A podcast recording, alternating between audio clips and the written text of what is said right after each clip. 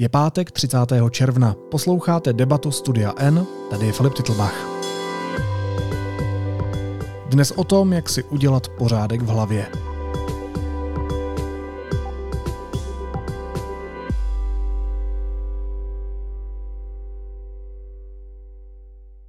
Znalostí všichni můžeme mít, kolik jenom chceme. Je jich plný internet, jenže sami o sobě nejsou k ničemu. Jak ovládnout kritické myšlení? O tom v knihovně Václava Havla debatovali filozof a autor knihy Pořádek v hlavě Martin Poljačik a forenzní genetička a lektorka kritického myšlení Halina Šimková. A ještě než dám slovo moderátorce večera Lence Vrtiškové Nejeschlebové, tak vám chci popřát pěkné a klidné prázdniny. Studio N si bere příští týden dovolenou a uslyšíme se zase od 10. července. A teď už debata a Lenka. Začnu Martinem Poliačikem, protože ten přijel z větší dálky ze Slovenska, eh, neboť mu u nás právě vychází knížka Pořádek v hlavě, která se na Slovensku už stala vlastně bestsellerem, jestli se nepletu. A to je vlastně i hlavní důvod, proč jsme zde. Eh, tato knížka se bude na konci našeho povídání křtít, potom tady bude k prodeji. Martin Poliačik je připravený eh, podepisovat knížku a ke každé koupené knížce ještě dostanete takový pověstný dárek zdarma a bonus navíc. A a to je knížka, která vyšla Martinovi Poliáčikovi a jsou to rozhovory. Tak.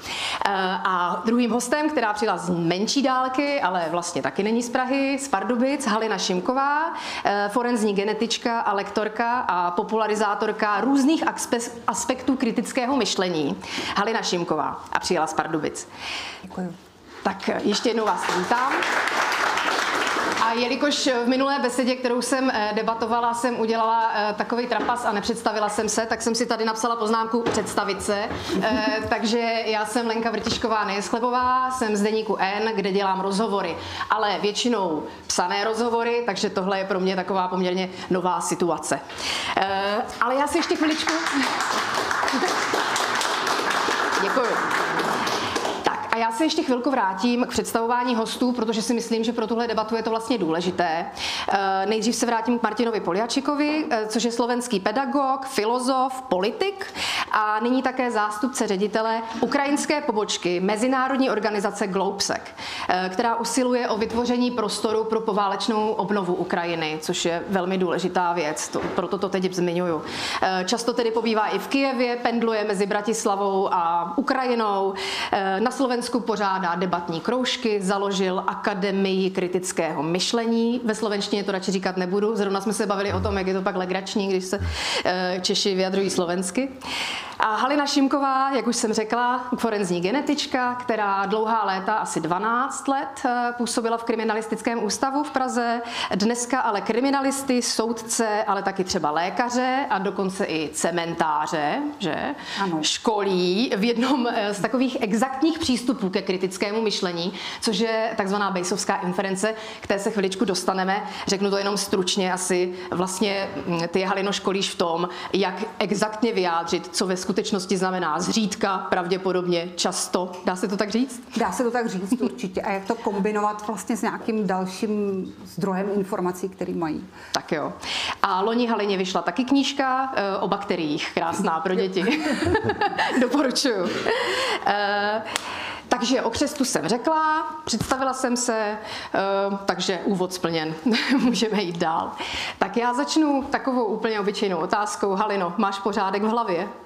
Ne, ne, je to smutný, ale nemám. Já tam mám takový jako dynamický chaos, eh, který se snažím vždycky nějak uspořádat. Eh, a mám, hm, co asi mám, tak jsou záchytné body eh, v tom chaosu mm-hmm. a v nouzi nejvyšší se umím dostat z jednoho bodu do toho druhého, ale nevím, jestli to je nejkratší cestou. a děláš si i nějaký, děláš si třeba týdenní pořádky, měsíční pořádky nebo gruntuješ před Vánocema? Eh, v hlavě ne. V hlavě to přichází spíš samo. Přichází potřeba v nějaký moment si ten pořádek udělat a něco si srovnat. A zejména se snažím vyhazovat některé věci z hlavy, mm-hmm. když uklízím, ale mm, spíš si, spíš si myslím, že si moje neuronová síť říká sama o ten úklid. Dobře. A co vy, Martine? Máte pořádek v hlavě? Spýtajte se moje manželky. A... Máme ji někde v publiku, tak když tak potom. Zistíte, že nie. A, ale vlastne to, bol, to bola jedna z hlavných tém tej knihy, že vlastne hlava sa nedá usporiadať, ale dajú sa v tom neprebernom množstve informácií vytvárať vzorce. Uh-huh. Hej, že vlastne uh, my v každej jednej sekunde nášho života viacej vecí nevieme, ako vieme a z tých vecí, ktoré nevieme, o obrovskom množstve ani nevieme, že ich nevieme. Uh-huh. Hej, že ani netušíme, že by sme ich mohli vedieť. To znamená, že s každou novou informáciou sa zvyšuje ten chaos a tá dynamika. A, a čo nám môže pomôcť s tým niečo spraviť, je vlastne rozoznávať vzorce, podľa ktorých sa nám niečo na niečo podobá. Uh-huh. Hej, že toto som už zažil, toto som už videl, táto logika niekde platí. Oni nás niekedy klamú, niekedy sú užitočné uh-huh. a začať sa vlastne orientovať v tých vrstvách, o tom je tá téma vlastne tej knihy, uh-huh. poriadok v hlave, že nemusíme ku každej sade informácií pristupovať ako k novej veci, že už môže existovať nejaký vzorec, nejaká matrica. Přiřazování. Hej, vďaka ktorej nám už tie dáta v tých súvislostiach niečo hovoria. Hej, že napríklad, ak mám v exaktných vedách prírodných, hej, že, že ak človek ovláda základné fyzikálne vzorce a pozera sa na nejaký dej pred sebou, tak si hovorí, a to mi už niečo z toho, čo viem, pripomína. A môže aplikovať mhm. vlastne starú vedomosť bez toho, bez toho, aby musel vlastne tú vec skúmať ako keby od nuly. A to isté sa môže diať uh, napríklad, e, keď sledujeme politickú diskusiu. Hej, že uh, ak sa dokážeme povzniesť z pozície, že ten sa mi páči a ten sa mi nepáči mm-hmm. a za toho budem fandiť a hen toho by som najradšej vytrieskal kutáčom po kolene. Čo je taký putač? E, kutáč je vec, ktorou sa rozhrabáva, rozhrabáva pahreba. O, budeme tomu mať aj lingvistické okienko.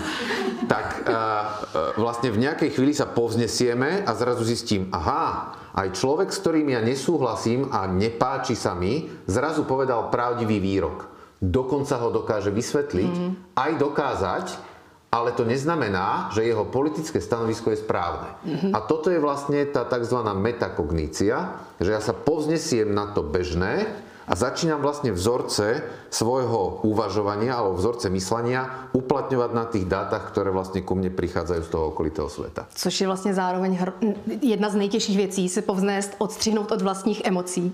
K tomu se určitě dostaneme. Právě k tomu, jak jste mhm. říkali, mm-hmm. jestli mi je ten politik sympatický nebo ne, tak to někdy je možná nejtěžší vůbec překonat a dívat se na to trošku jinak. K tomu se určitě vlastně dostaneme. Eh, mě by ještě zajímalo, Martine, jestli vlastně při psaní té knihy, eh, jestli vám to vlastně vlastně pomáhalo i sám v sobě, právě v té vlastní hlavě si dělat pořádek, formulovat si ty věty, věci, uspořádávat. Mm-hmm. Jestli poté, co jste tu knihu dopsal, máte v té hlavě větší pořádek než předtím? Mám a to z toho dôvodu, že napriek tomu, že väčšinu vied z tej knihy ja som predtým 10 tisíckrát povedal. Mm-hmm. Hej, že vlastne tá kniha sú prerozprávané roky prednášok a tréningov a školení od roku 1996 vlastne, kedy sme niektorí začali debatovať, preto nás volajú debatní dinosaury v československom prostredí, tak vlastne ja som naozaj, že tisícom ľudí odprednášal tie témy Aha. a v nejakej chvíli som si sadol a začal som písať, čo som roky, roky rozprával. Hmm. Takže keď som písal, tak už som v hlave mal ako keby odozvu publika hmm. na konkrétne formulácie a vety a vedel som, že fungujú, ale v niektorých chvíľach som si povedal, a, a, a Martin, nemáš zdroj. Hmm. Lebo keď to povieš na prednáške, tak niekto sa zaksichtí a ty zistíš, a možno, že treba to dorozprávať, upraviť alebo povedať, nie som si istý, kto to povedal. V texte písanom sa to spraviť mm-hmm. nedá.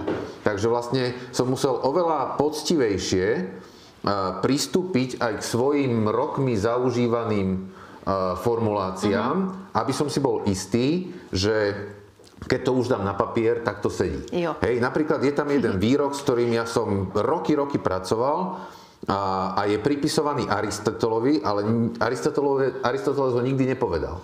Hej, on hovorí, e, ten výrok hovorí, že je známkou vzdelanej mysle byť schopný pohrať sa s myšlienkou bez toho, aby som si ju osvojil.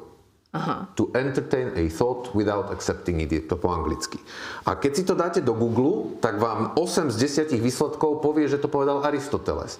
Ale ak viete pracovať s dátami a idete na overovanie výrokov, zistíte, že Aristoteles také nikdy nepovedal a tak som to aj napísal potom do tej knižky. Mm-hmm. A vlastne a ešte potom vznikla druhá vrstva, a to je tá Lindina časť tej knihy, mm-hmm. a pretože Linda vlastne... Jste to napsal áno, ve spolupráci s Lindou, Linda Lančová. jméno. Mm-hmm. Linda Lančová pracuje u nás uh, už dneska v uh, Akadémii kritického myslenia a vlastne Linda prišla ku nám tak, že ona nám napísala mail, že ja by som chcela byť vaša stážistka. A my, že mať stážistku je vždycky lepšie ako nemať stážistku, že? Takže... Jak kdy? a ona začínala tým, že, že sme Bill Clinton by o tom vedel. Pardon, a... si nemohla pomoct. Dobre. Uh, prišla a vlastne my sme ju pozvali na naše školenia a ona písala také reporty, že keď zachytila nejakú myšlienku, ktorá jej niečo pripomína, uh-huh. tak nám povedala, o tomto tento a tento psychológ ešte okrem toho napísal toto. Uh-huh. Alebo vo filozofii sa okrem toho, čo ste vypovedali v tom školení, dá k tomu zistiť ešte toto. A robila nám k tomu ako keby také záložky s možnou literatúrou, ktorou sa dá nadvezovať. No a jak som začal vlastne písať knihu, ja, ja nemám Sitzfleisch, hej, ja nemám mm-hmm. sedacie svalstvo na písanie dlhých textov. A teda som si na seba ušil taký, e, takú situáciu, že sme to začali vydávať ako newsletter. Aha. A tým pádom vlastne som písať musel Ka- pro, protože každý to bolo ďalší diel, mm. lebo už proste to vychádza. Hej? Takže, no a Linda vlastne k tým pôvodným textom, ktoré sú v knižke tie široké, to je tá, ten, tá pôvodná surovina, mi začala písať poznámky. Mm-hmm. Že toto mi pripomína toto a toto písa. A vlastne nakoniec ich bolo toľko, že z toho vznikol ako keby že samostatný nový text a z toho newslettera plus jej poznámok vznikol úplne nový vlastne dvojvrstevný text. A ja vždycky ľuďom hovorím, že ak to chcete prečítať rýchlo, tak čítajte len to široké, a prehrízete sa na prvýkrát tou knihou, aby ste pochopili ako keby tú základnú myšlienku a keď to chcete potom rozvíjať, tak potom dočítavajte si k tomu aj tie úzké a budete to mať ešte o vrstvu viac. Takže už jste dostali ke čtení i návod, teď už zbývá jenom si knižku koupit v češtině, právě vychází. A priateľom a rodine. jasně, jasně, jasně. Eh, já bych možná na začátek, nebo na začátek, už není začátek, ale eh, že bychom si trošku udělali pořádek v pojmech mhm. některých. Mm-hmm. Halina, my se známe dlouho, dělali jsme spolu už řadu rozhovorů. Eh, vím, že ráda používá vlastně pojem mozek pračlověka, že my, vlastně náš mozek evolučně je pořád spíš mozkem pračlověka, než mozkem člověka civilizace 21. století. A právě tím, že jsme pořád tím mozkem trochu v tom pravěku, ale zároveň jsme v éře vyspělé technologie informačních, prostě informačního světa, eh, ve velice komplexním světě, eh, tak se už nemůžeme spoléhat na, ty, na, ty, na to, na co se mohl spolehat ten pračlověk. Eh, takže bych vlastně, eh, myslím si, že kritické myšlení je teda vlastně metoda, která nám může pomoct se zorientovat. Ale teď by mě vlastně zajímalo, ten mozek pračlověka, ten byl schopen pouze rychlého myšlení, jestli se nepletu, Halino.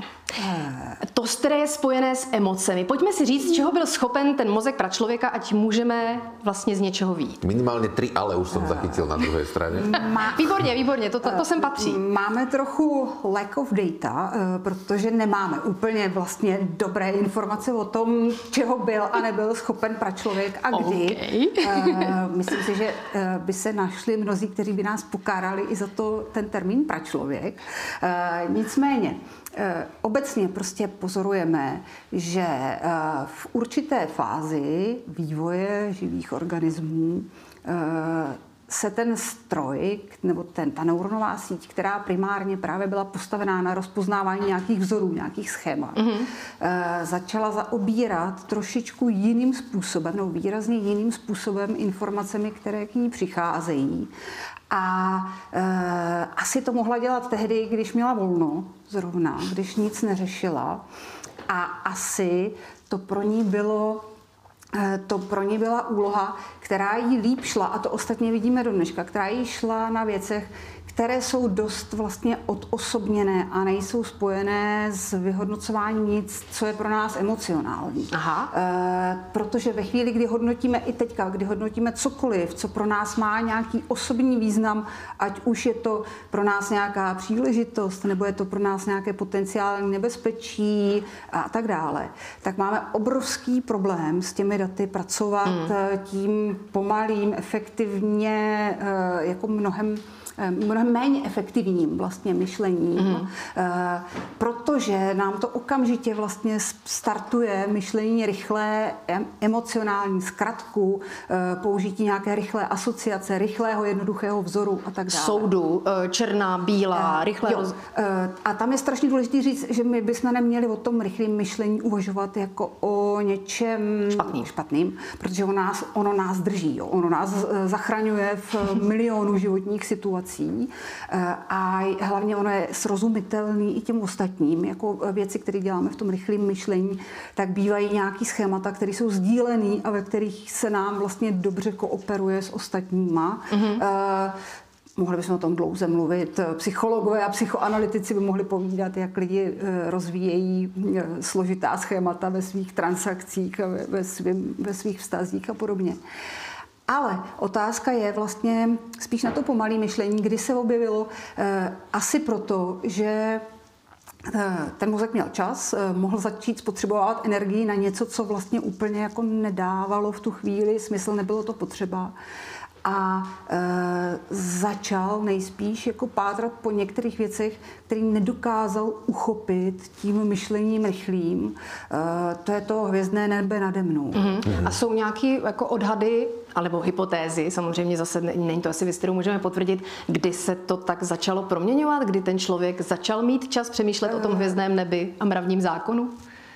Je eh, spíš otázka než eh, kdy, protože to si myslím, že jako vlastně není takhle úplně jednoduše doložitelný přesně řečeno. My asi se můžeme dívat na nějaké hm, artefakty, můžeme z toho usuzovat na chování těch lidí a schování těch lidí můžeme usuzovat na nějaký způsob myšlení. Ale eh, nepochybně ve chvíli, kdy najdeme eh, matematickou tabulku, tak víme, že už tam něco jako mm-hmm. abstrakce bylo. Nebo eh, kalendář. Nebo kalendář, nebo prostě jenom, už jenom vlastně třeba nějaký počítání, který stoupá nad pět, což je mm-hmm. vlastně největší číslo, který je schopný uh, uchopit rychlý myšlení. Uh, ano, tak, jo. Ale uh, je, to je vždycky jenom jako, že, že stanovíme tu hranici, kdy už to určitě mm. v nějaký formě poznáme. Ale ten proces se Ale nedá vlastně. Je to tam je asi dobrý říct, že my to rychlý, pardon, my to pomalý myšlení vidíme třeba u novokaledonský vrány. Jo, takže ono není úplně omezený jenom na člověka. E, prostě jsou živočichové, kteří jeví nějaké formy, které už můžeme považovat za zárodek pomalého myšlení. A co je vlastně ten spoušťák, který k tomu vede, je asi dost velká otázka. Mm-hmm. To je zajímavý. Takže i vrány. to si budu pamatovat. No, no, no takže, typicky, no. Zrovna, zrovna krkavcovití jsou takový. Takže tím, že my se budeme bavit o kritickém, pomalém myšlení, tak to neznamená, že bychom tím pádem měli odsoudit to rychlé myšlení a nebo se, nebo se vlastně stydět za to, že občas myslíme rychle, protože my většinu času možná myslíme rychle. Že jo? Hmm. Nebo ne? Tuto by som nesouhlasil pomerne zásadne. Mm-hmm. A kritické myslenie práve, že je schopnosť uchopovať aj rôzne druhy myslenia u seba samého. Hej, a to, ten, to rozdelenie medzi rýchlým a pomalým myslením to e, veľmi spopularizoval Kahneman, a, ale ono, ono to nie je dualita. A Mercier a Sperber napísali úžasnú knihu Záhada rozumu, ktorá hovorí, že on, oni sú to ako keby dva konce tachometra. Hej, a vlastne tá ručička nám prechádza z jednej mm. strany na druhú, ale väčšinou je niekde medzi. Mm-hmm. A, a e, celé je to riadené dvoma základnými princípmi. O prvom sme už hovorili, a to je šetrenie energie. Hej, my máme proste iba nejaký objem cukru a nejaký objem, objem kyslíka v tele a čím menej toho ten, ten mozog spotrebuje, tým lepšie pre nás. A druhá vec je, a to, to je vlastne základný argument e, Merciera z Perbera, že nám sa ten mozog nevyvinul na to, aby sme zistili objektívnu pravdu o svete. Uh-huh. Hej? A to je vlastne evolúcii úplne šumafu. Ale aby sme v něm přežili. Ale aby sme v ňom prežili a na to, aby sme v ňom prežili, musíme obhájiť svoj sociálny status. Uh-huh. Hej? A teraz, čo je najväčším ohrozením človeka? Iný človek. Jo. Hej? Všetko ostatné dokážeme nejakým spôsobom sa pred tým obrániť, pred iným človekom sa ubrániť nedokážeme. A jediným spôsobom, akým sa dokážeme ubrániť pred iným človekom, je dať mu dostatočne dobrý dôvod, aby nás nezabil a nevyhnal z kmeňa. A vlastne celá civilizácia sú len sofistikované formy týchto dvoch vecí. Uh-huh. My vždy potrebujeme obhájiť pozíciu v tom, čo považujeme pre seba za relevantný kmeň. A, a s pánom Kovským sme o tom hovorili vlastne nedávno v rozhovore, a, že to je, to je tiež dobré vysvetlenie, prečo napríklad toľko vysoko vzdelaných ľudí mm-hmm. tára také strašné nezmysly. Hej, pretože a, oni v nejakej chvíli a, uchopia inú časť ľudí, ako svoj kmeň. A keďže ich primárnou, primárnym cieľom je obhájiť svoj sociálny status v tomto novom kmeni, mm. tak budú hovoriť jazykom a spájať myšlienky takým spôsobom, aby tam čo najlepšie zapadli. Mm-hmm. Hej? A, a nebudeme spomínať prezidentov tejto zeme, ktorí hovorili niečo predtým a hovoria dneska niečo iné.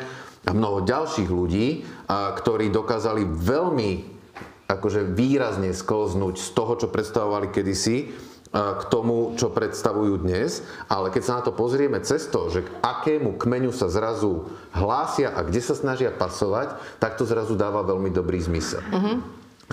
A myslím si, že kritické myslenie je oveľa viacej o skúmaní a práci s týmito vnútornými zákonitosťami nášho vlastného myšlienkového sveta, než o tom, že či niečo vyhodnotíme rýchlo alebo pomaly.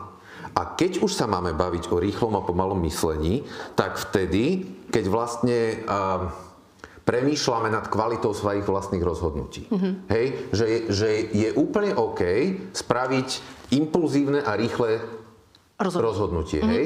Ale je dobré si v hlave povedať, toto bolo impulzívne a rýchle rozhodnutie. Mm. A nesnažiť sa niekomu potom vysvetľovať, prečo som nad tým strávil ja neviem koľko času, alebo prečo som si to a tak vybral, Japonci majú na to nádherný výraz nantonaku. Len tak. Hej? Keď sa spýtate v Japonsku nieko, niekoho, prečo niečo urobil a on povie nantonaku, tak povie len tak a je to dostatočný dobrý dôvod na to, aby sa ho už nikto viacej na to nepýtal.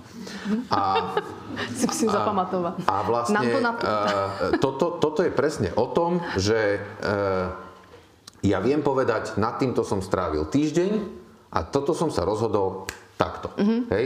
Ja, ja, mám, ja milujem ľudí, ktorí si nerozhodní a prídu sa ma opýtať, hej, čo mám jesť. A ja poviem, chod si dať pizzu. Presne toľko času, koľko on tomu venoval a ja som tomu venoval. Ale mi úplne jedno, či ju má rád, alebo či mu chutí. Chod si dať pizzu a ty si chod dať burger. Hej, nevieš sa rozhodnúť sám, rozhodne sa za teba. Takže je to tak, že jednou jako z podstaty kritického myšlení je to vůbec být kritický sám k sobě? Jako e, vlastně dokázat ano, ale... zhodnotit to, e, jak já přistupuju k věcem, ke světu, jak já se ano. rozhoduju a trochu se třeba i krotit nebo hlídat e, tam, kde to jde? Je to v podstatě systematická forma seba poznania, mm-hmm. pretože len cez seba poznanie ja dokážem vlastne odhalovať spôsob, akým vnímam realitu. Lebo Filozofia nás učí, samotný svet je pre nás neuchopiteľný, hej? My pouznávame iba fenomén, iba to, ako sa nám svet javí. A tým pádom vlastne, keď sme si vedomi tohto obmedzenia, tak vieme, že nepoznávame svet dokonale, že ho poznávame iba cez svoj vla- a v knižke a o tom píšem, si i tohle. Áno, cez svoj vlastný kontext, cez svoje vlastné mm-hmm. poznanie sveta. A vlastne kritické myslenie je schopnosť poznať svoje vlastné myšlienkové a rozhodovacie procesy tak, aby som sa v nich ja vedel orientovať a aj o nich vedel komunikovať s inými, mm-hmm. aby naše spoločné poznanie sveta bolo kvalitatívne lepšie, než to, ktoré máme sami. Dobře, k tomu se potom ještě dostaneme do podrobna. Mě by zajímalo, Halino, ty jako bioložka, genetička, jestli to vidíš vlastně podobně, anebo, nebo, nebo tam vidíš trošku jiný jako aspekty. Uh, vidím to hodně podobně. Vidím mm-hmm. hlavně... no to byl přesně ten moment, který jsem čekal, že nastane tu. Uh, hlavně vidím, že uh, vlastně uh, asi je dobrý uh, rozumět sám sobě v tom, že si vydefinuju nebo že znám oblasti, ve kterých si můžu úplně bez problémů dopřát uh, ten úsudek nebo takový to rychlé rozhodování a rychlé pocity, který prostě v tu chvíli e, mám a že e, si řeknu, že když, jdu, e, když se budu dívat na sportovní utkání a budu někomu fandit, takže to, co přitom prožívám, není žádný racionální rozbor Aha. těch věcí. A že když fandím nějakému mužstvu, tak to neznamená, že si myslím, že jsou nejhodnější a nejlepší a, a tak dále, ale že prostě je to nějaká situace, ve které uh, taky nevím, kdo to řekl, ale, ale někdo řekl, krmte svou opici, eh, prostě dopřejte si tohle to emočně zabarvené rozhodování eh, v situacích, kde to neškodí. Je to bezpečný, nějak, bezpečná kde je to bezpečný, jo, kde to ne, nevstupuje někam dál. Protože, Pokud nedostanu teda přes hubu, když fandím někde na tom uh, stadionu, že? To k tomu možná patří, jako, když je to mírný, když je to mírný, tak určitě i to je podle mě součást té performance, mm-hmm. kterou mhm. tam prožiju. Ale e, to, co já třeba jsem si naopak uvědomila a myslím si, že to je problém e, vlastně tak jako sekundární ve chvíli, kdy e, člověk si je vědom samozřejmě toho, že tady ty, ten rychlý úsudek, vlastní emoce, vlastní nějaké vnitřní motivace, že, jsou, e, že nejsou dostatečně, řekněme, z jeho pohledu na intelektuální úrovni a snaží se je nějakým způsobem krotit, ale krotí je i v situacích, kdy si myslím, že by je krotit neměl. A vede to k tomu, že ten člověk neustále žije v nějakém systému vnitřní kontroly. Mm-hmm. Ale to, že se vnitřně kontroluju, neznamená, že ty emoce, které vznikají, zpracuju a neškodí. Oni tam jenom někde začínají vytvářet takové jako patologické struktury a e, uvědomila jsem si u lidí, který znám, že je vlastně nakonec eh, mnohem přínosnější mluvit s někým, kdo umí fungovat ve, svým, ve svých úplně otevřených emocích, ale když potom má řešit nějaký racionální problém, tak je schopen vlastně ten problém mnohem líp uchopit, mm-hmm. protože má to to všechno ostatní odehraný někde jinde, v jiným bezpečným prostoru. Aha. Taky, relax, taky vlastně trošku relaxoval, že jo? Když vlastně pořád budeš přemýšlet no, o tom, co děláš, tak, jo, eh, tak jo, pořád jo, jede jo, mozek, jo. než to nechat se, nechat se trošku unést, je vlastně uh, příjemné.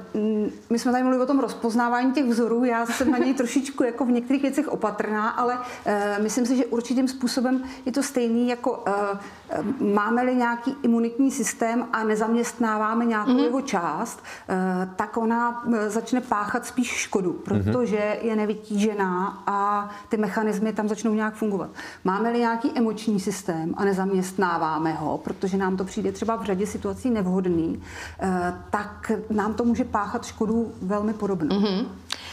Kde vlastně v téhle škále toho tachometru, o kterém jsme se bavili, kde je ten pověstný selský rozum, kterým se hodně lidí ohání a je to taková jako, mm-hmm. takový fenomén, který je, uh, každý ho chápe trošku jinak. Uh, jsou lidi, kteří se jim vlastně tak nějak jako obraňují nebo obrňují, že selský rozum je to správné, ale on má taky svoje hranice. Jak byste to viděl, Martine?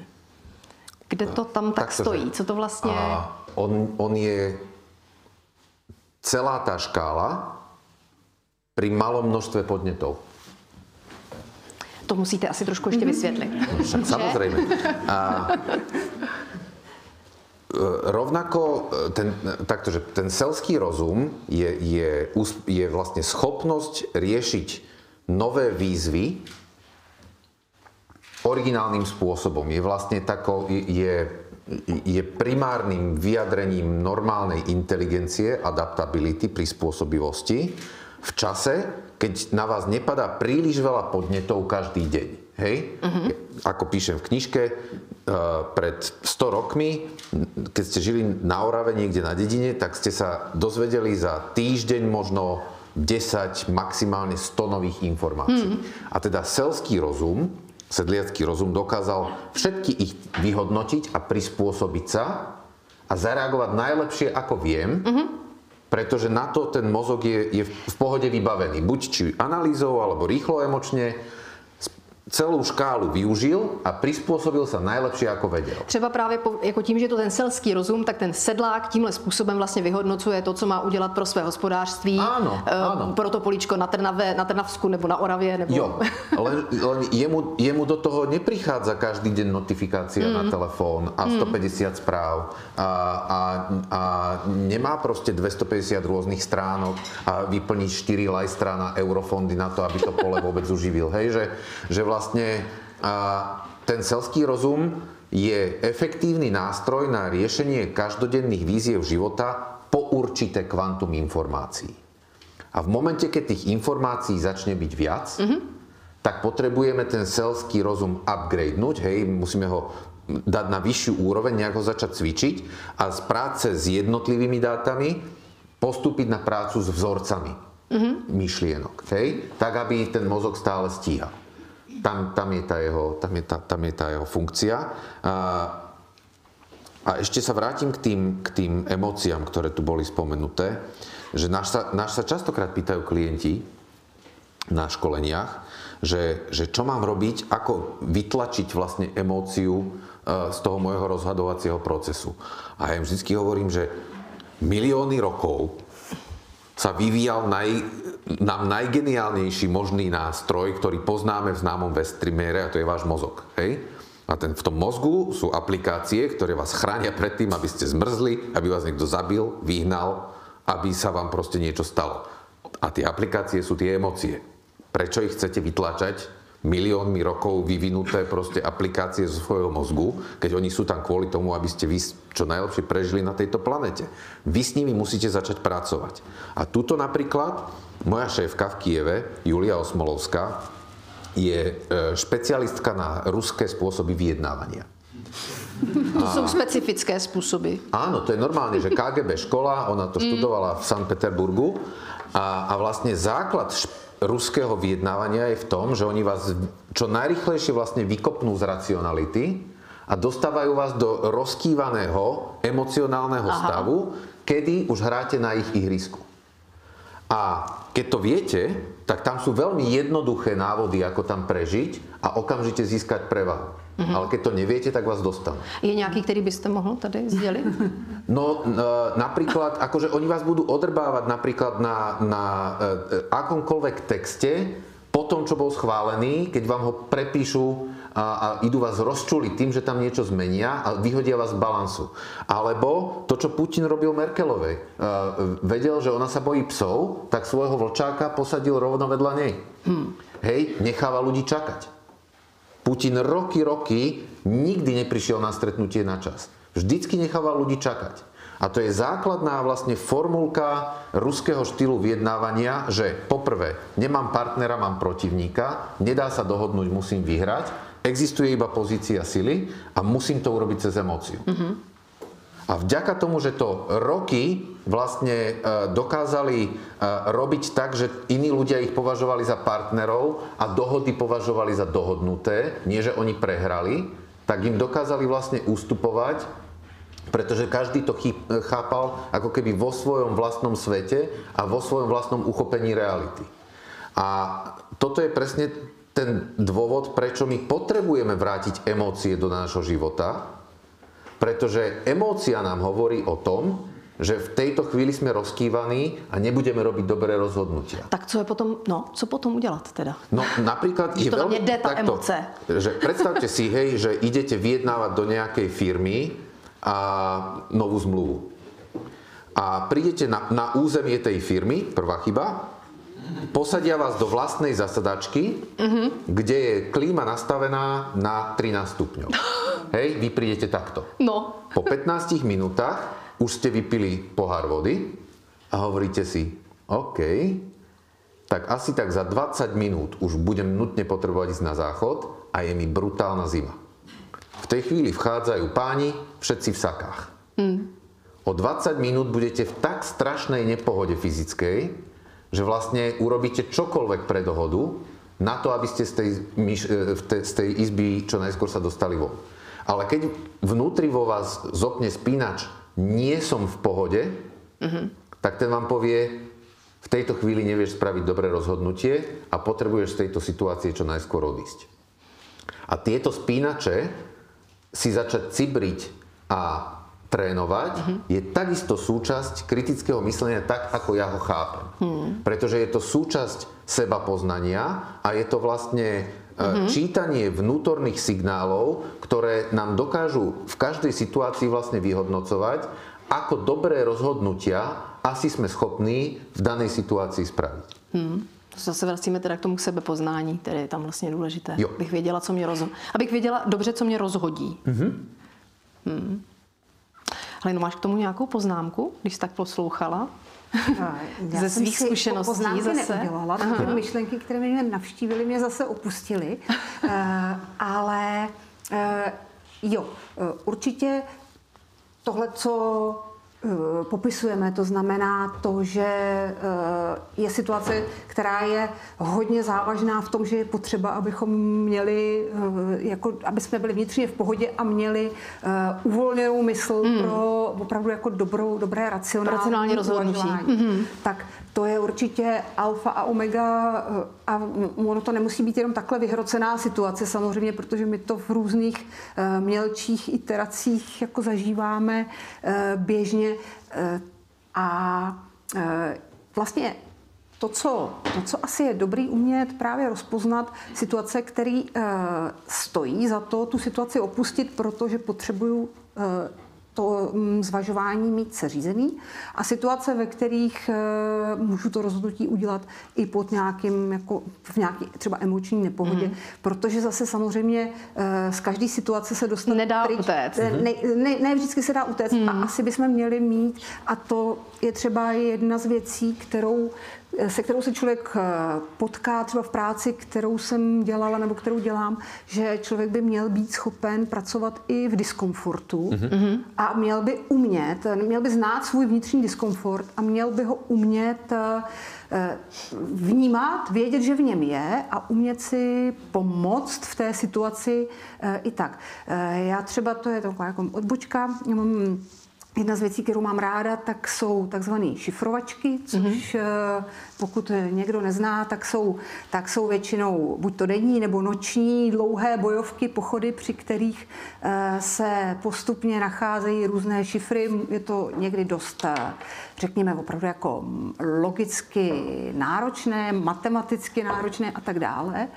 A e, kromě toho, že je to opravdu jako strašně pěkný dobrodružství pro mě, tak jedna z věcí, kterou na tom obrovsky oceňuju, je, že člověk si sáhne na to, jak, do, jak jako dokáže svoje logické myšlení srovnat ve chvíli, kdy je 28 hodin vzhůru a ušel 40 kilometrů. Mm-hmm. A to je, e, to je hmm. prostě věc, která je strašně vlastně cená si ji jenom zkusit, protože uh, funguje to úplně stejně úplně u všech, že ve chvíli, kdy někdo nový se do tohohle toho chce pustit, tak má pocit, že to samozřejmě bude v pohodě, že samozřejmě má sebou to jídlo a má sebou folii, aby mu nebyla zima a tak dále ale ten, ta deprivace spánková, deprivace z příjmu potravy, z únavy svalový, eh, je tak strašně dobrá cesta, jak se podívat na to, že ten mozek někdy prostě chce vypínat úplně jako cíleně a nechce se s člověkem bavit vůbec na té logické lince.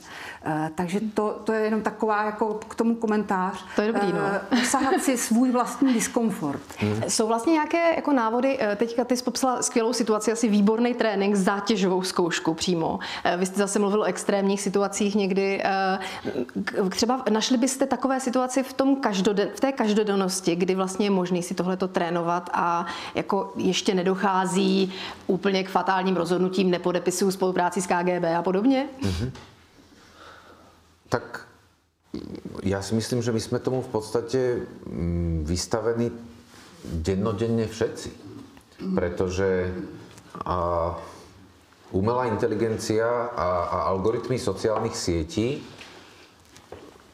fungujú na zneužívaní prírodzených mm, procesov prebiehajúcich v našich mozgoch, kde výmenou za pochvalu a jemné ocenenie získavajú našu pozornosť. Hej, ten lacný dopamín a cez lajky, Lajky. a srdiečka a pochvaly a ocenenie kombinovaný s jemným nasraním, hej, že niekto vám, na, že vám vlastne tá Tu hezkou, prostě ty hezký Hej. komenty mi tam někdo jako rozdrtí. nějak. alebo vám, e, alebo vám ten Facebook zobrazí príspevok, s ktorým zľahka nesúhlasíte, mm-hmm. po prípade je úplne proti vašemu presvedčeniu. Dobre nakombinované to spôsobí, že napriek tomu, že ste si išli pozrieť iba recept na kurča, už hodinu a pol pozeráte príspevky úplne cudzích ľudí, ktorí neviete, kde sú, prečo to robia a divíte sa, jak je možné, že dokážu ten šrob zašrobovať tak rýchlo do takého mäkkého dreva. A vlastne a a začať rozpoznávať, že a, a niečo sa mi deje vlastne v hlave, je znovu, kedysi to bolo ako keby intelektuálnym luxusom, že máme čas sa s tým hrať. Dneska s nastupujúcou umelou inteligenciou, ktorá sa, sa stavia na našich slabostiach zatiaľ, nie našich silných stránkach, schopnosť to zvládať je jedným zo základných, jednou zo základných vlastne podmienok ďalšieho zmysluplného prežívania. A ja vám to poviem na svojom vlastnom prípade. No, ja som sa ta- chtěla zeptat, jestli to zvládáte. Ja som, ja som že, že akútne závislý človek na lacnom dopamíne. Mhm. Hej? Ale samozrejme, môj mozog mi každý deň dáva dobré zdôvodnenia, prečo tak musím ostať. Hej? Všetky informácie pre prácu mám predsa tam. Potrebujem vedieť, čo si ľudia myslia. Treba byť v kontakte so svojimi fanúšikmi.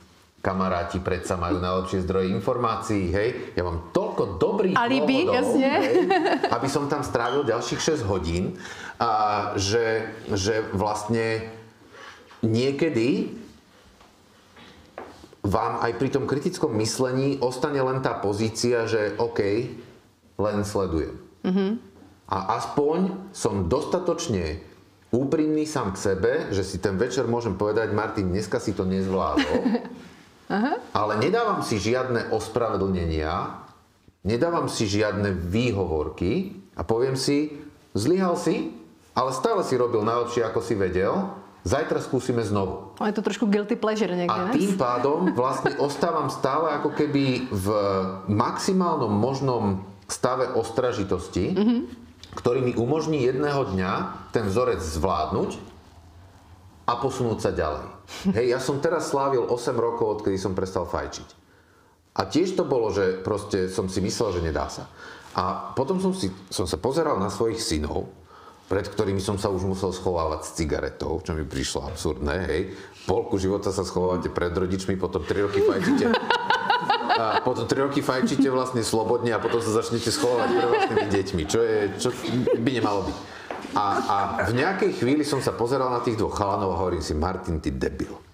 S každou jednou cigaretou, s každou jednou, nie významne, ale predsa, zvyšuješ pravdepodobnosť, že ich neuvidíš maturovať, alebo sa ženiť, alebo že bu- nebudeš mať vlastné vnúčatá na rukách.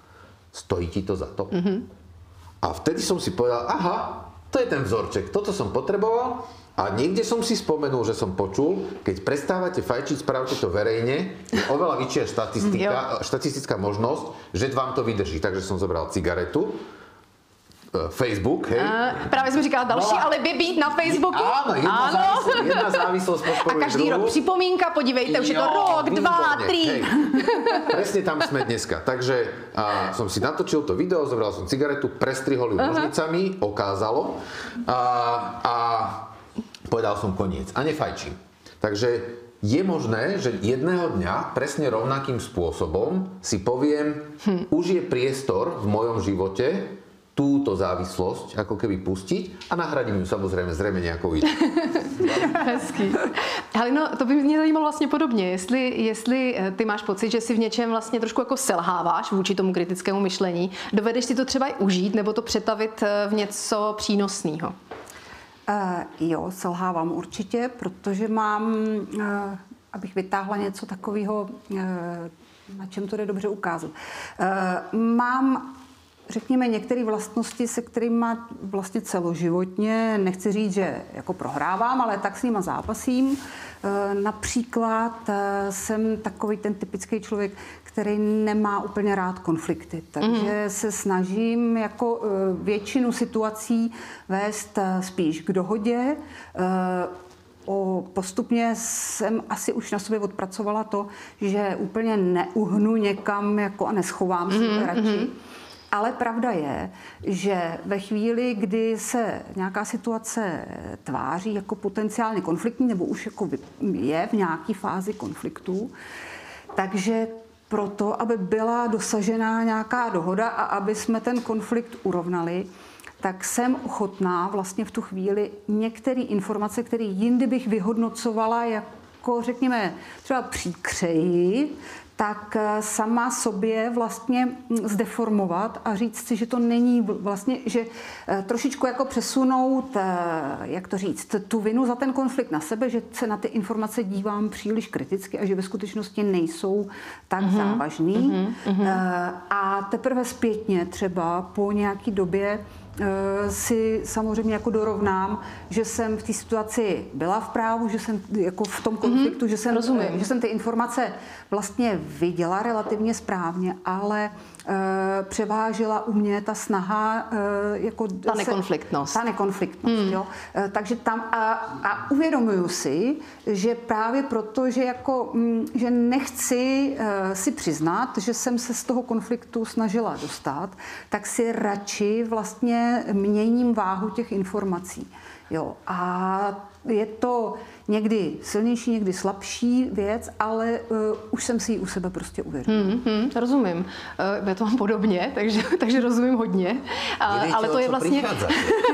Vy máte rád konflikt, konflikt že? Mně je to úplně jasný. A vlastně, velká, a va, va, vlastně jedna z částí vaší knížky právě o tomhle je, uh, to mě hodně zaujalo, o tom vlastně, kdy je dobrý se případně pustit do konfliktu, kdy je dobré vyhledávat uh, spíš, uh, což je asi nejsložitější cesta v té spolupráci, práci i tam, kde se sebou nesouhlasíme, někdy prostě z toho úplně vycouvat a vyhnout se tomu. Mm-hmm. To, to je tak jako zajímavý téma, eh, tak možná se pojďme na chviličku do něj pustit. Ano, já jsem, jak, jak, eh, jak se to poví, tlakový hrniec, hej, že, že uh, My říkáme má, papiňák. Hej, papiňák, jo, ja, že mám ten, mám ten ventil, mm. ale raz za pár rokov sa stane, že mi strelí a vtedy viem, že vtedy vlastne ustupujú všetky zábrany a povedám si, tak, sme tu, Aha. teraz si ten konflikt akože užijem a, a potom z neho zase zoberiem všetky dôsledky, ktoré sa v tej chvíli e, stali a pokračujem ďalej. A ja si myslím, že veľký problém ľudí je, že oni ako keby nemajú tú, uh, nemajú tú škálu uh, načítanú, že čoho sú v danej chvíli schopní. Hej? A je napríklad obrovský problém, uh, Hinku, tu je vpredu vedľa Hanky miesto, poď. Dobrý den. Uh, že že na, napríklad ľudia, ktorí sú výreční, charizmatickí a silní, že prirodzene silné osobnosti, tak častokrát volia príliš priebojné typy komunikácie, lebo veď pre nich je prirodzené dosahovať rýchlo svoje ciele. Uh-huh. A častokrát by mohli byť jemnejší. A potom zase tie subtilnejšie typy, a ako keby nešahajú na ten svoj horný okraj, že by sa vedeli do niekoho dobre zahryznúť a možno na to aj majú akože schopnosť, ale to ako keby že nepreskúmajú. A potom idú skôr do nejakej, do nejakej hystérie, alebo ich vlastne ten konflikt tak prekvapí, že nevedia mať ten performance, že nevedia vlastne rýchlo ako keby zahrať tú rolu tak, aby vytlačili toho človeka zo svojho pola. Spíš mají třeba tendenci se zhroutit. Vlastne, Alebo sa zhrútia, čo je prirodzené, mm, že tá emócia mm. zahra. No, A vlastne ja čo hovorím je, že, že nevyhýbajte sa konfliktom, ale naozaj si vyhrajte na ňu až na, na ten konflikt priestor, keď už všetko ostatné prestalo fungovať. Hej? Mm-hmm.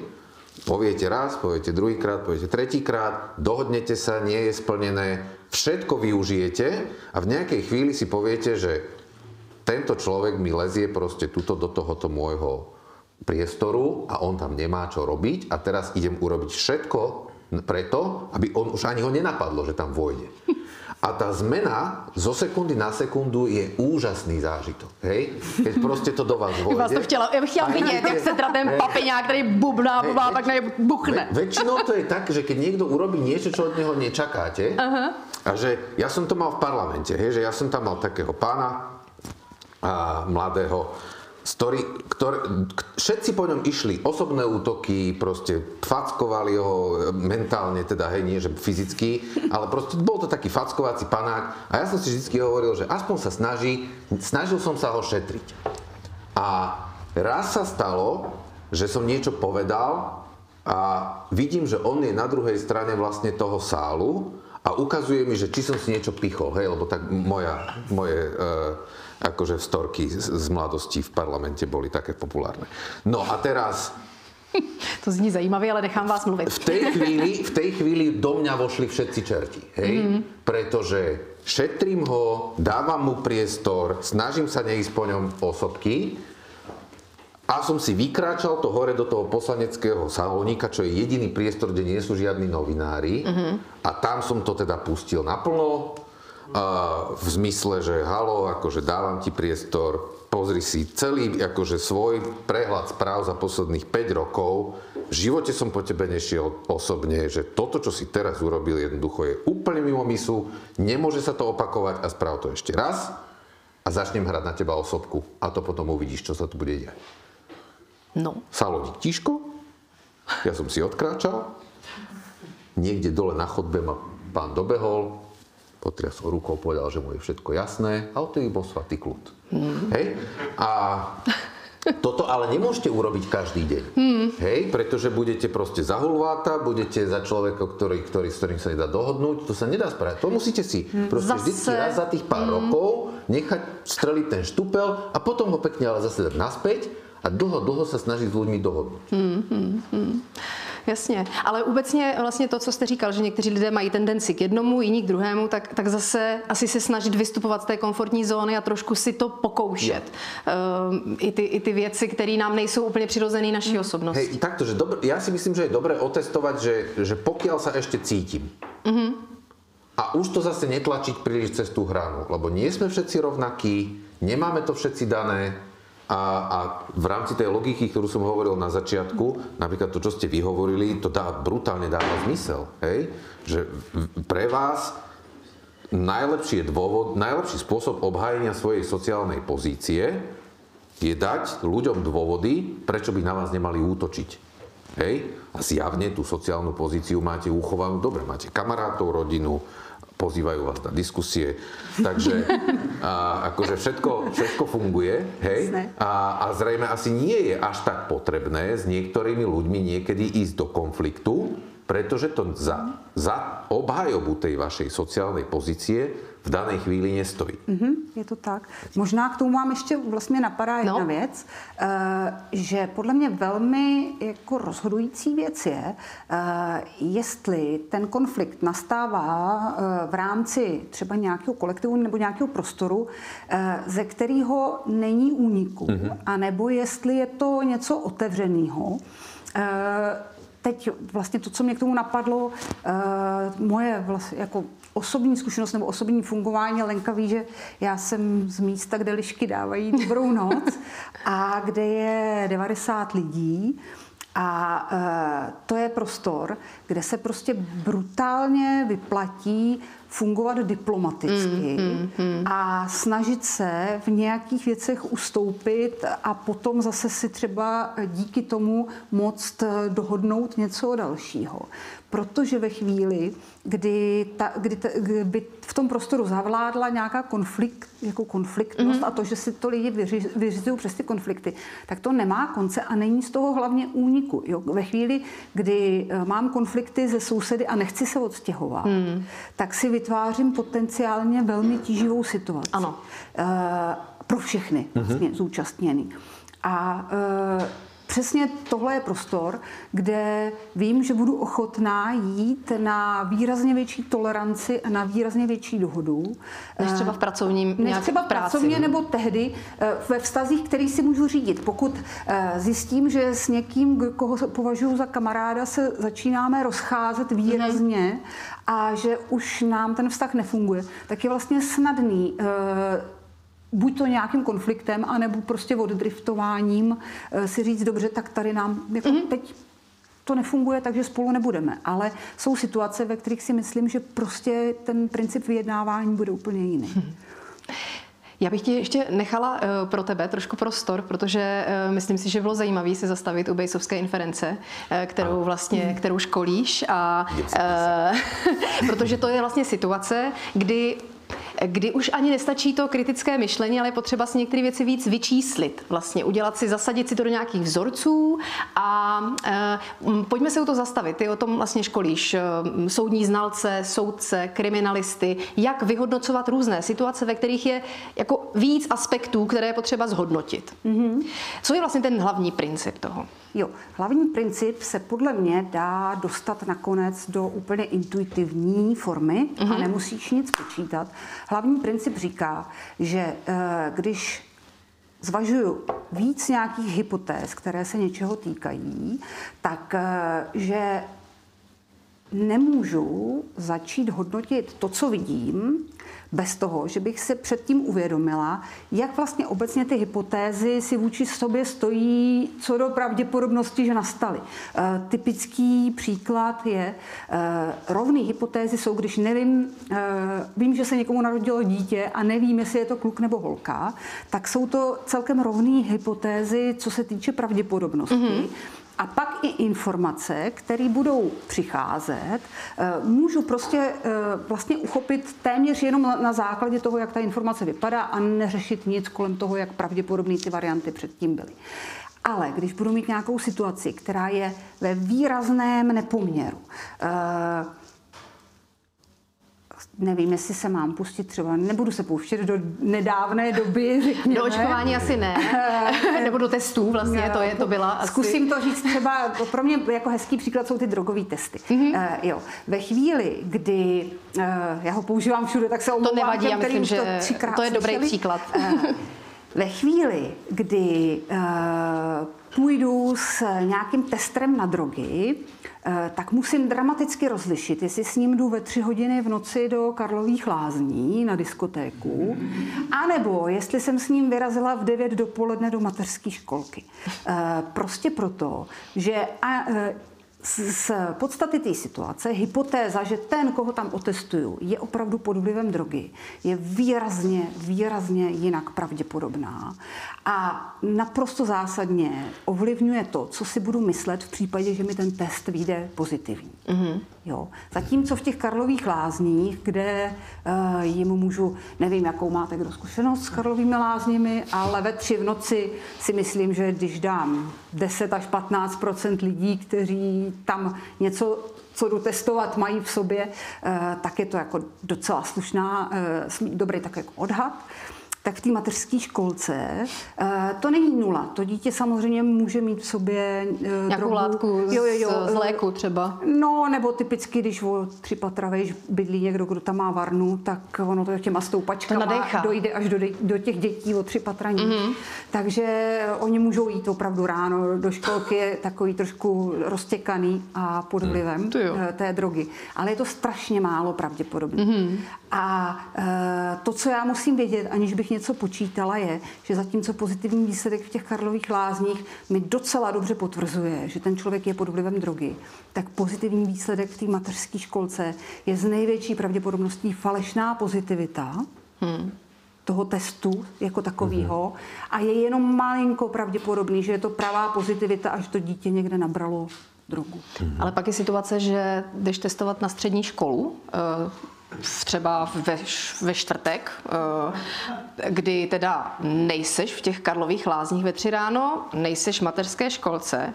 Eh, jak se to vyhodnocuje tam? Vlastně ten, eh, to, co se týče falešné pozitivity a, a podobně. Jo, tohle, zrovna ty drogy jsme zvolili příklad, kde vlastně pořád jako se pohybujeme spíš v zóně, kde než ještě testuju, tak je to méně pravděpodobný, že, že pod vlivem drogy je, než že není. I v těch Karlových lázních není půlka lidí hmm. většinou, nebo aspoň ne pod tou drogou, kterou jdu zrovna já testovat.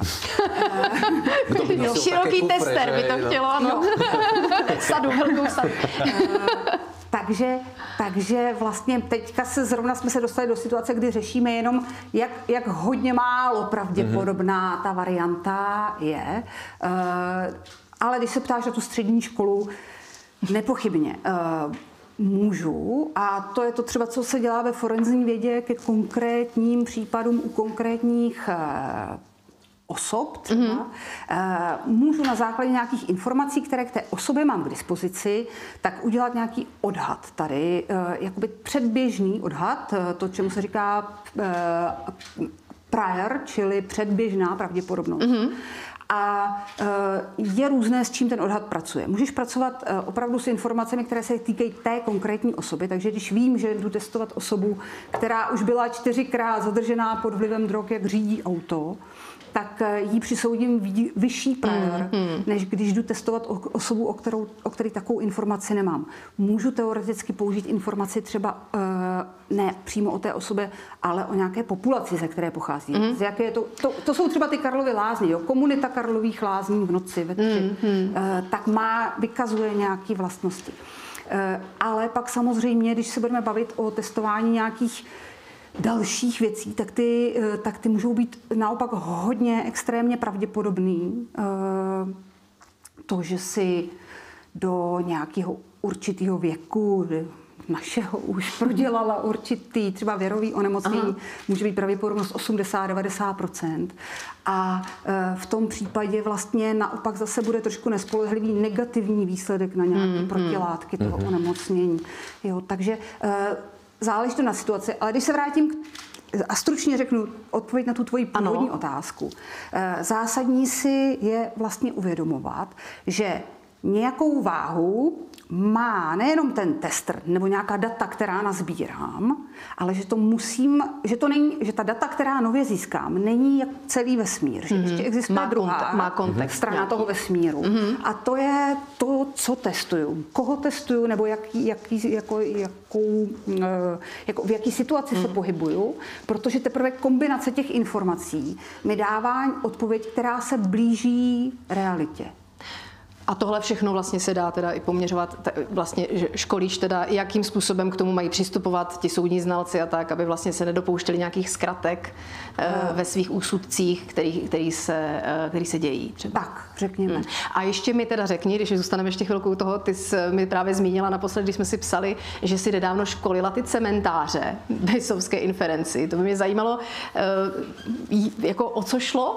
No, princip Bejzovské inference je vlastně všeprostupující fungující. Jo. My si toho jenom nejsme, nejsme vědomi, takže si toho nevšímáme. Mhm. Jo. My si to, protože nám to, eh, možná taky protože nám sice říkají eh, o punských válkách, ale neříkají nám o tom úplně, jak funguje spousta důležitých věcí ve světě. Jo.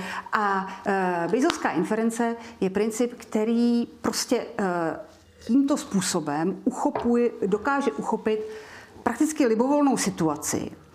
Takže ho najdeme ve spamových filtrech, najdeme ho v autonomních vozidlech, v řekněme, v principech, jak fungují. Mm-hmm. Jo, najdeme ho v diagnostice, když dneska někdo jde s dítětem nebo s, v těhotenství na aha, test, aha. kdy se řeší genetické vady. genetické vady, tak celé je to vlastně postavený na jednoduchý, relativně bejzovský síť, mm-hmm. která umí eh, právě z nějakých a priorních rizik kolik je ti let, z jaký seš populace, eh, odhadnout eh, a priorní riziko té matky, nebo přesně řečeno toho plodu u této matky mm-hmm. a skombinovat to s tím, co tam naměřím a e, zvážím a uvidím a vyřknout nějaké eh, další jako aktualizované riziko, Aha. že ten plot je postižený. A, a už to vidím v tom betonu. Tam se taky musí být různé poměry. No, e, e, jo, v betonu, obecně v průmyslu je to všechno daleko, daleko dál, protože e, v medicíně jde jenom o životy, v betonu jde o peníze, jo. A všude, kde jde o peníze... To bylo silný teď. Uh, taky, ale mnohem... Uh, to, tohle to je, ono je to bohužel, jako, já vím, že to působí trošičku jako nepříjemně to říct, ale je to tak, hmm. tam, kde jde o peníze, tak se ta zpětná vazba a to vyčištění těch metod vyvíjí jako velmi rychle. A právě třeba typicky betonáři a všechny tyhle ty výroby používají za prvé přímo v těch eh, továrnách se používají nějaký systémy třeba pro řízení kvality té výroby. Ale dejme tomu eh, tu hnutí betonu eh, a to, jak rychle můžu očekávat, že ten materiál dosáhne nějaký mm-hmm. úrovně kvality, nějakých vlastností, tak se řeší opravdu už jako plně bejzovskými modely právě proto, že ty lidi potřebují, aby když staví v Dubaji ten krík, tak aby to nespadlo. Mm-hmm. Jo, a ta zpětná vazba tohoto druhu je prostě strašně silná vazba. Jasně. Dobře. Eh, já ještě eh, teď, teď jenom mm, už se blížíme ke konci, já potom dám prostor otázky. Už si můžete eh, možná formulovat nějaké dotazy. Mě, já tady procházím, co tady mám za poznámky a mě hodně za... Teda jestli nemáte poznámku ještě k Halině, k Inferen, jestli vás něco nenapadlo k tomu, abych to vás by nepřeskočila. Bylo, to by bylo, bylo by to na další hej, debatu, předpokládám. My, my tiež školíme uh, súdnych znalcov, hej, že hmm. uh,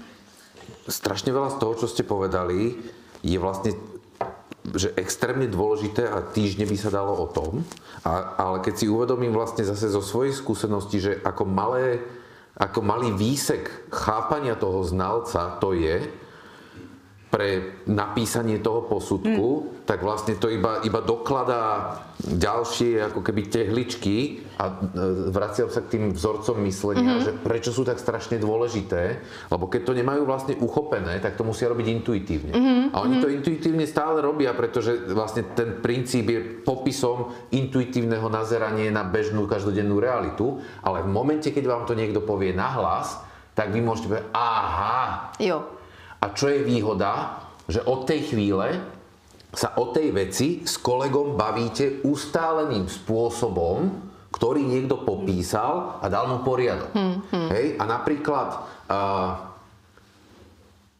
súdny znalec v nejakej chvíli si musí vedome uvedomiť, že on nehľadá vinníka.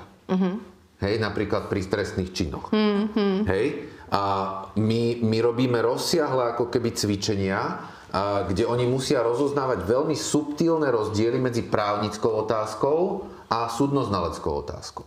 Pretože častokrát aj e, takto, že prokurátori si to zvyknú zľahčovať, na Slovene neviem ako u vás, a, a zase a, obhajca protistrany chce e, z, z, vlastne spochybniť výpoveď Isté. znalca mm. tým, že mu dá právnickú otázku a on, ak na ňu odpovie, tak povie aha, mm. vidíte, pán znalec už má názor a tým pádom vlastne znehodnotí jeho výpoveď. A, a, a to je zase ďalšia vrstva, hej, že, že ten znalec môže byť 100% presvedčený o tom, kto strieľal, koho za, zabil a ale nepřísluší mu to. Ale musí hmm. povedať iba o trajektórii, aká tam bola krv a čo z toho hmm. vlastne... E, on musí povedať so 100%, 100% pravdepodobnosťou táto osoba sa v tomto čase nachádzala v tej miestnosti. Ale nemôže povedať, kto spáchal trestný čin, lebo on tam na to nie je. Jo. A vlastne na každú jednu vrstvu toho rozhodovacieho procesu a potom aj prácou s tým, čo robí sa s tým posudkom na tom súde, on musí mať nejakým spôsobom uchopený vzorec, ktorý mu zjednodušuje život a znižuje mieru frustrácie, keď náhodou ten súd potom dopadne nejak inak mm-hmm. a on sa cíti, že robil tú, tú prácu zbytočne. Hej? Jo, Pretože jednoducho aha, aha. sa postavil do pozície, v ktorej on nemal byť a tam, kde mal byť, neodviedol dostatočne dobrú prácu. Jo, to já si myslím, že tohle je jako opravdu je velmi přesný popis mm, mm. skutečnosti. A to, co třeba my děláme, že se snažíme těm znalcům vysvětlit, že ta bejzovská inference je vlastně strašlivě úlevná mm. pro ně ve výsledku. Aha, aha protože oni právě uh, musí pochopit, že jejich role není role toho decision makera, který mm-hmm. má rozhodnout mezi těmi hypotézami, ale oni mají říct uh, na základě toho, co pozorují, tak mají tomu soudu říct, podívejte, pokud vy toho člověka na začátku z nějakých informací vnímáte takhle, tak to znamená ve výsledku tohle, pokud ho vnímáte jinak, nebo pokud další informace ukazují někam jinam, tak eh, to nějakým adekvátním způsobem na to reaguje, ale vyjadřují se jenom k tomu svému hmm, hmm. oboru a nemusí dělat to rozhodnutí. Za to rozhodnutí je tam placen a, eh, Ten soudce. a je to zodpovědnost někoho jiného. Jo? Hmm.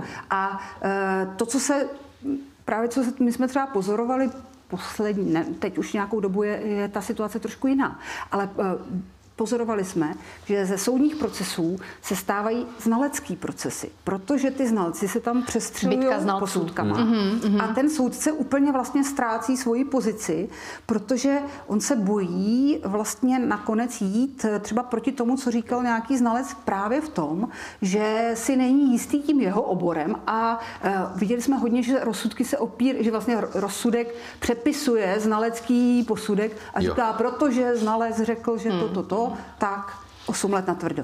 Jo? To je a, velice zajímavý téma. A to no. je jako, to je mm. kritický problém. Jo. Znalec mm. vlastně interferoval někam nebo penetroval někam, kam jít vůbec neměl. A hlavně tam zlyhala základná kontrola toho procesu, mm. kedy, kedy vlastně ten, ten, ten znalec sa nemal prečo vyjadriť mm. k právnej podstate Je problému. Tak a, a vlastne a, a sudca v danej chvíli zlyhal v základnom vlastne a, princípe rozhodovania sporov a to je, že všetky dôkazy sa posudzujú samostatne a, a vlastne bez, bez vzájomných hmm. súvislostí. Hej? To by bylo, myslím si, že o tomhle by mohla být e, velice dobrá debata ještě ano, někdy ano. příště. Já teď vyzvu publikum, jestli máte na naše hosty e, nějaký dotaz. Tak dobře, tak je. Nebo ano, je tady něco. Tamhle vzadu, děkujem. Ano. Honza Simkanič. Eh, dobrý večer, Honza Simkanič, eh, taky deník N. A eh, já, já se přiznám k tomu, že, že já jsem strašně alergický na slovo selský rozum v dnešní době. A samozřejmě baví to o tom přemýšlet a poslouchat to, ale to selský vlastně mě tam k tomu asociuje, že to bylo použitelné fakt možná před stolety, kdy se ty věci strašně jako opakovaly a těch impulzů, nejen, že jich bylo málo, ale bylo vlastně strašně podobné. To znamená, že aplikovat naučený vzorec, proto vlastně ta rada moudrých indiánů, kteří věděli, že prostě když zaprší, tak tři týdny na to začne něco růst, tak se asi dala vlastně jako využít, ale dneska eh, selský rozum eh, mně přijde, že je vlastně naprosto jako nepoužitelná věc, přestože politici se s tím úplně zaklínají, protože apelují na ty první signály, které v hlavách máme všichni, protože přece jako uh, ten vzorec uh, té dávné moudrosti jsme schopni aplikovat na komplexní mechanismy globálního světa, kterým vůbec nerozumíme. Že jo? Tak to přece mm-hmm. jako je banalita. Využít tu krabičku těch základních potřeb nebo nástrojů a přenést ji na něco, co je, přesahuje veškerý jako naše představy o tom, jak komplexní je svět má smysl se o něm ještě dneska bavit? A je vůbec jako nástrojem, který jakkoliv vlastně jako má mít nějakou hodnotu, když stojíme tvář, eh, tváří v tvář umělé inteligenci, eh, komplexním mechanismům jako globální vesnice, kde vlastně nic z toho, co jsme se naučili o tom, že se repetitivně nějaké eh, mechanismy opakují a, a ne příliš složité, tak se nedá vůbec využít? Hmm. Děkujem. Takže má v dnešní době smysl selský rozum? No, podľa mňa celkom určite áno. Mm-hmm. Pretože uh, presne jak uh, vlastne uh, Honza povedal, tak uh, on je síce neuplatniteľný na tie veľké komplexné vzorce, ale on je stále ako uplatniteľný presne na tom rozsahu sveta, ako bola tá dedina pred 100 rokmi. Hej, že častokrát... V této, jenom ho použít ve, stejné, ve správné rovině vlastně. Hej, že, že dávam príklad. Mm-hmm. A, bol som minule dávať rozhovor a, do nejakého podcastu a jak na mňa dávala vlastne mikrofón tá slečna, a, ktorá tam stála a tak mala tak, že asi šiestich farieb mala vlasy, dúhové šaty, zjavne mala priateľku, veľa piercingov, tetovania.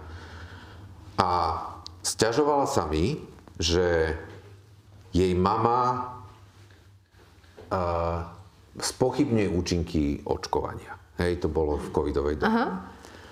A ja som sa jej opýtal, že povedzte mi prosím vás, že Koľkokrát vaša mama za vášho života musela urobiť že výrazný ústupok, aby vás uchovala ešte stále vo svojej blízkosti. Mm-hmm. Hej, že pri prvej náušnici, pri prvých zafarbených vlasoch, keď ste jej povedali, že ste lesba, keď ste priviezli si uh, priateľku domov, keď ste prišli proste už komplet takto ako nová osoba, tak vždycky ona musela urobiť ten výrazný krok do iného sveta, aby vás dokázala akceptovať, že, že stále ste jej dcéra. Aha.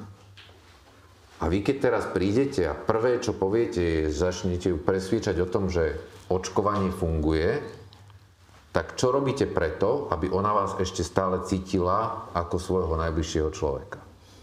A tam sedliacký rozum nám hovorí, mm-hmm. najprv je to moja mama a ja musím ju uistiť, že ju ľúbim, rešpektujem a stále je dôležitou súčasťou môjho sveta, až potom všetko ostatné. Mm-hmm. A ja sa obávam, že, že dnes premýšľame tak komplexne a zložito, o tom, čo je správne, že nám vlastne tieto úplne základné veci v nejakej chvíli odídu z rúk, lebo nám prídu príliš jednoduché a malé. Mm-hmm. Halino, uh...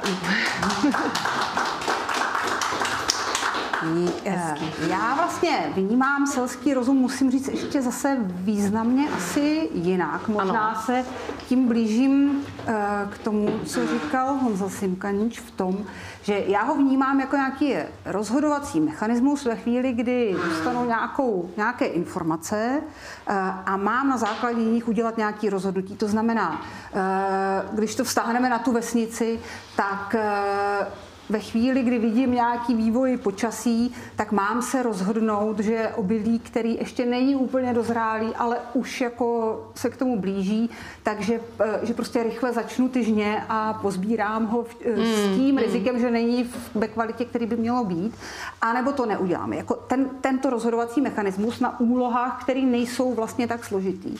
A e, dovolím si tady jako zaset takovou pochybnost drobnou.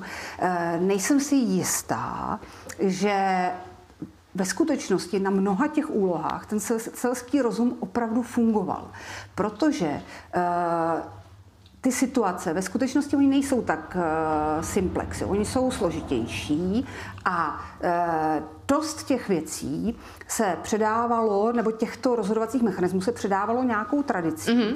A pozorujeme to v systémech, kde se dají dneska sbírat data, jako je třeba medicína, že obrovská část medicíny jako nějaká zdí, jako předávaná dovednost s nějakými postupy byla spíš patologická třeba. Mm-hmm. Kdyby ty lidi nechali být, tak by jich umřelo méně, než když je léčili mhm. způsobem, mm-hmm. který považovali za vhodný.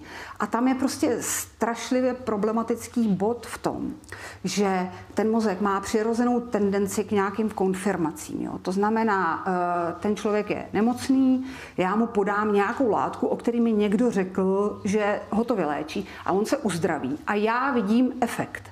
Jo. Eh, nebo si myslím, že vidím efekt. A ve chvíli, kdy mu tu látku podám a neuzdraví se, tak já si neřeknu, aha, tak ono to nefunguje. Já si řeknu, nemoc byla příliš silná, mm-hmm. jako, nebo on eh, nevěřil tomu, že a tak dále. Jako zrelativizuju si tu negativní stránku. A tím se to dědí do další vlastně a, eh, generace vlastně. To, zase, eh, nevím přesně, myslím si, že to byl Paracelsus, ale možná se, možná se velmi mýlím, jo, tak bych mu to nerada vkládala do úst, ale e, někdo z těchto lékařů řekl, e, tento lék pomůže všem výjima těch, kteří i tak zemřou, jo, což se dá říct úplně o čemkoliv a bude to platit.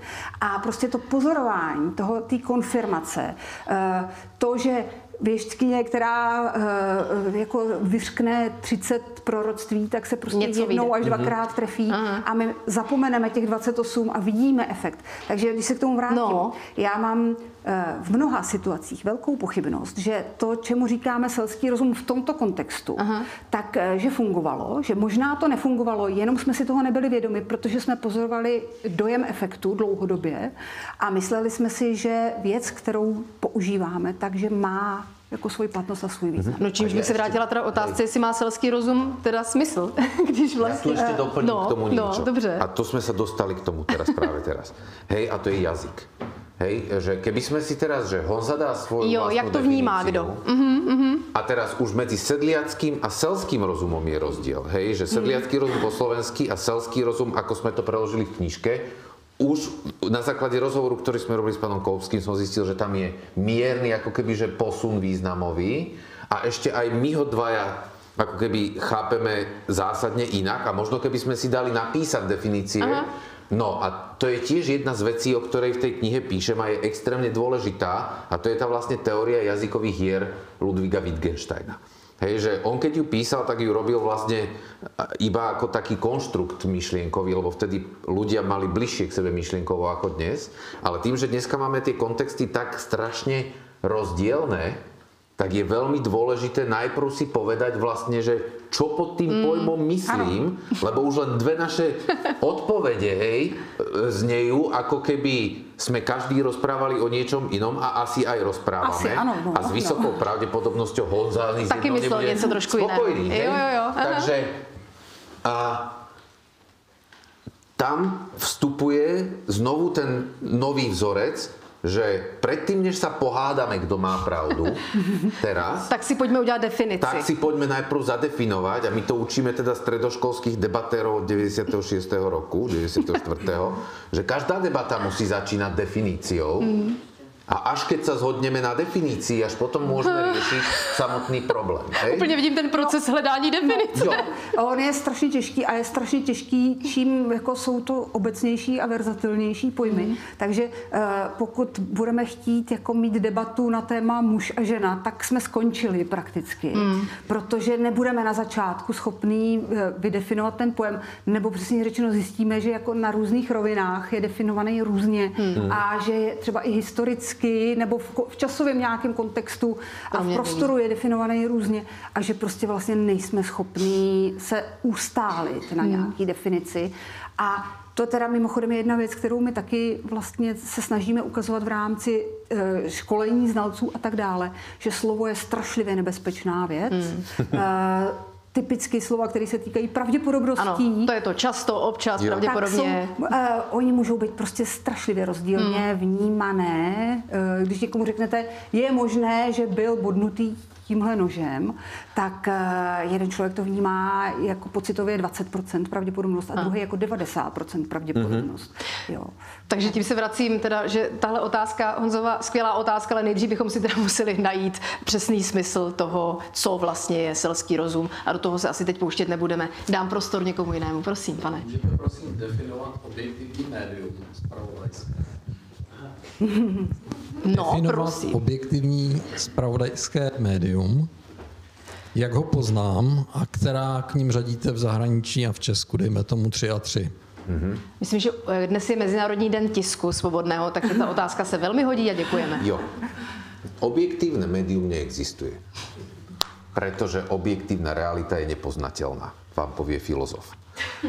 A, ale, a ideme k pravdepodobnostiam, na základe poznaných skutočností o svete a základných princípov e,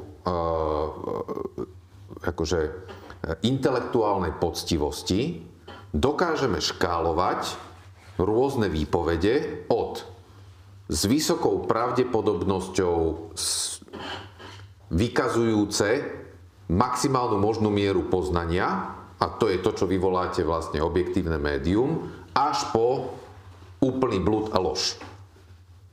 A teraz, ako máme poznať tie prvé? Prvá vec, vidím autora.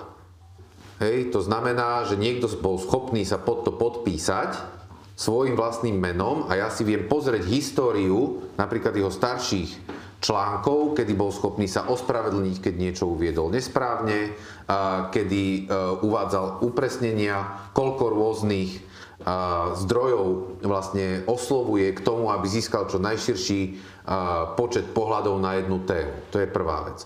Druhá vec, pracuje v médiu, v médiu, ktoré má zverejnené svoje vlastné etické nejaký kódex, nejaké štandardy, ako pristupujú k informáciám a pravidelne sa necháva na týchto veciach testovať aj svojimi vlastnými čitateľmi. Hej, to znamená, keď ich niekto upozorní napríklad na to, že zverejnili nepravdivú informáciu, tak ju nie len, že opravia, ale opravia ju s informáciou o tom, že ju opravili že ukážu svoje vlastné pochybenie a snažia sa približiť k tomu, čo voláme teda čo najbližšie k objektívnej realite. Ďalšia vec, je, že vlastne rešpektuje hranice medzi žánrami. Hej, že keď o niečom keď niečo oznamuje, tak to oznamuje informatívnym spôsobom a keď k niečomu vyjadruje názor, tak to robí v komentárovej sekcii a nemixuje tieto dve veci dohromady za účelom manipulácie verejnej mienky. A už tieto tri veci, ak dokážem pri nejakom médiu vlastne rozoznať, dlhodobo, tak sa mi približuje k tomu, že s najvyššou možnou mierou pravdepodobnosti svedčí o dnes maximálnej možnej miere poznateľnosti sveta. Nebudem dávať mená, hej, Myslím si, že tá škála bychom je... mohli. Plus, tak, že, že denník N, slovenský aj český, samozrejme, uh, by som, by som uh, určite tam uh, zaradil. Takisto ČT24 mm. alebo ČT všeobecne. U nás, no, tá STVčka pokulháva, ale uh, sú, sú mená konkrétnych novinárov, novinári, ktoré sa, ktoré sa stále snažia. A vo svete, tak BBC až na pár možno, že pochybení, že v jednotkách, ktoré si pamätáme za posledné roky, a väčšinou sa dá dosledovať ako keby e, spôsob, akým získavajú informácie, preverujú informácie, aj ako s nimi pracujú. V Spojených štátoch amerických je to ťažšie, lebo vlastne keď sa pozeráme na tie, na tie mapy akože prekryvov, tak tam tá polarizácia spoločnosti už sa do veľkej miery reálne preniesla do polarizácie médií, ktoré sa stávajú hlasnými trúbami ako keby tých pólov, tých názorových spektier, než by sa snažili udržiavať nejaký, nejaký vyvážený stred. A, ale nie som odborník. A pre, pre mňa CNN ešte stále je good enough, ale je možné, že, že niekto by ma vyviedol, uh, vyviedol z omilu. Každopádne, myslím si, že uh, neviem, či to je súčasťou Bayesovskej interferencie, ale začať učiť ľudí rozmýšľať viacej v pravdepodobnostiach ako v binárnom videní sveta, buď pravda alebo nepravda, je jeden z, do, z dobrých návykov pre dnešnú dobu. A covidová doba nás to e, veľmi akože silne e, naučila. Hej? Lebo keď na začiatku niekto povedal, uh, vírus mohol, vírus celkom určite bol vypustený z laboratória, bolo dobré povedať, Možno. nevieme o tom dosť. Hm. Hej? Ani áno, ani nie, nevieme o tom dosť. Hej? Keď sme zistili, že nejaké konské antiparazitikum môže byť možným liekom, bolo dobré povedať, nevieme o tom dosť. To, že ono bude fungovať v krajinách, kde majú ľudia oveľa viacej parazitov a to nám ako keby zanesie obrovské množstvo metaanalýz toho ivermektínu a jeho možného vplyvu na COVID, tiež sa vlastne vyjavovalo iba časom. A je ľahké povedať, ty si sa mýlil, lebo vtedy bolo úplne iné poznanie. To isté, ja to mám každý deň, akože obidve strany sporu klamu v ukrajinsko-ruskom konflikte, ale ten pomer je obrovsky iný. Hm. Hej? Hm. Je niečo iné, keď ukrajinská strana spraví zámernú proste psychologickú operáciu, alebo keď sa začne šíriť proste uh, o, o niečom nejaká, nejaká neúplne pravdivá správa o pripravovanej ofenzíve v rámci zmetenia nepriateľa a je niečo úplne iné, keď, keď Rusi otvorene klamú o únosoch 20 tisíc detí. Mm, Hej, že tak. proste, mm, že, mm. Že, že, že začať si uvedovať ako keby, že pomery ano.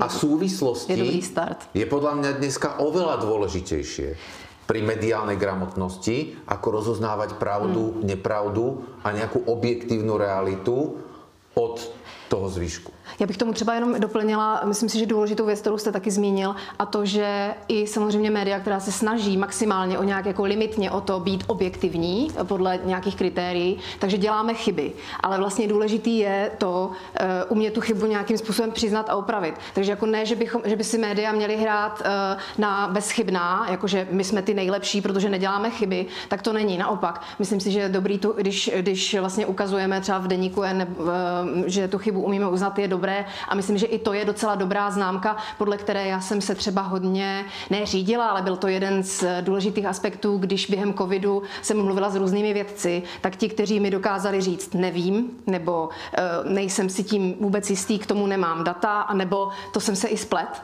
Uh, tak uh, mně přišli mnohem důvěryhodnější než ti, kteří se byli v prsa, že oni mají pravdu. Ono to myšlení v pravděpodobnostech je uh, vlastně kriticky důležitá věc a zároveň je strašlivě obtížná. Mm-hmm. Uh, jednak proto, že řada řadu odhadů, který takhle děláme, tak vede k, ně, k něm, nebo má vést k nějakému rozhodnutí, který ale má binární povahu. Mm-hmm. Jo, ty se nemůžeš nechat naočkovat trochu, jo, mm-hmm. na 27%. Mhm. Ty se prostě, buď to musíš nechat naočkovat, nebo, nebo ne. se mm-hmm. nebudeš očkovat. Mm-hmm.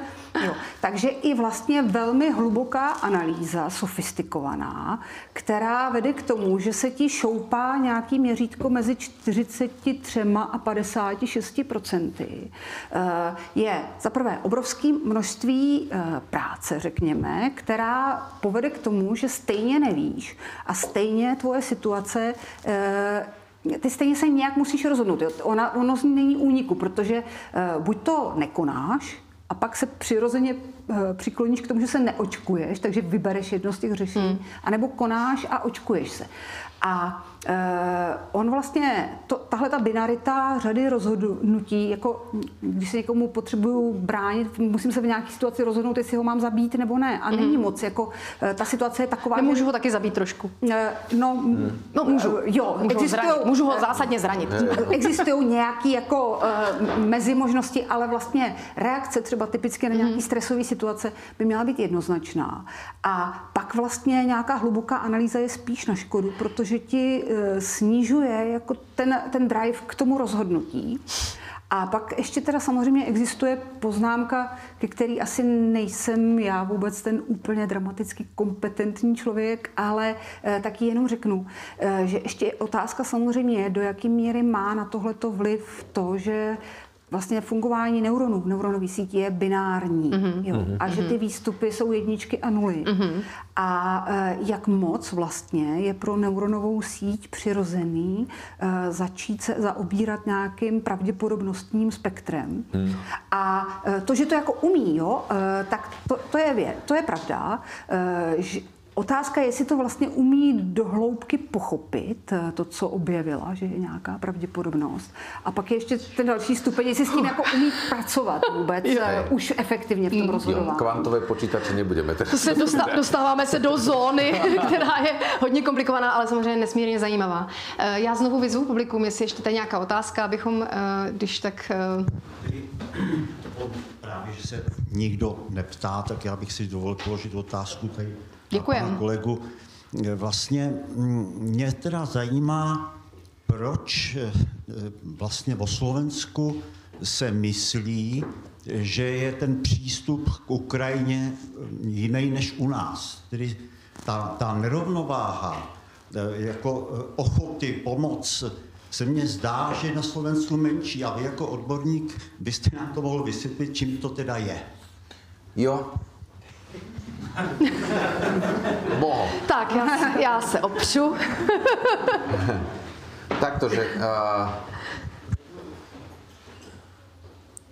z kievského pohľadu, hej, že keď sa na to pozerám z Kieva, tak česká aj slovenská strana práve teraz stoja pevnými nohami na správnej strane histórie. A to treba rozoznať ako úplne prvú vec. A je to možno jeden z mála historických okamžikov, keď e, krajiny ako sú naše, sú reálne úplne v prvej línii definovania historicky najdôležitejších okamžikov dnešnej doby. A, a som na to hrdý, hej, lebo, lebo nie je to málo. Ešte pred dvoma dňami som bol v Kieve, bol tam aj váš pán prezident, aj naša pani prezidentka a ten, ten vzťah, aký k nám Ukrajinci majú a vďaka, ktorú e, týmto dvom národom preukazujú, je, myslím, niečo, čo e, tu ani necítime vlastne dostatočne silno a, a, a na čo, je to niečo, na čo môžeme byť právom hrdí. Na, zároveň ale rozdiel medzi českou a slovenskou spoločnosťou je asi v tom, že tu tie toxické proruské narratívy nemajú tak silné zastúpenie v mienkotvorných vrstvách spoločnosti. Že a, v podstate u vás aj Babiš, aj Okamura, ešte aj ten e, s tým Poršákom, jak sa volá? Reichl. No, a, tak to sú stále neškodní mončičáci oproti Ficovi, Blahovi a, a náckom, 10% náckov, ktorých máme v parlamente. Mm-hmm, to je nerozmestení sil. A takže, keď tu niekto šíri a, toxické proruské narratívy, ruskú propagandu, tak vlastne sa nemôže oprieť o nejakú rešpektovanú autoritu. Mohol sa v nejakej chvíli o, o prezidenta Zemana, ale aj ten v momente, keď tí Rusi vpadli, tak veľmi jasne a vlastne naznačil, kde, kde má kompas a priznal, že má vlastnú chybu. U nás, bohužiaľ, s ľudáckou minulosťou, ktorá dodnes nie je dostatočne spracovaná a, a s tým, že to také klerofašistické podhubie. U nás sme nikdy dostatočne systematicky vlastne s ním nepracovali a ono si tam pomaličky hnilo a dneska ho využívajú populisti ako základ svojich budúcich volebných úspechov, je tá situácia oveľa horšia. A ja som mal tých náckov takto za chrbtom 4 roky. Hmm. Ja viem, o čom sa rozprávajú, ja viem, ako rozmýšľajú, v momente, keď by mali možnosť, zavesia ma na kandeláber.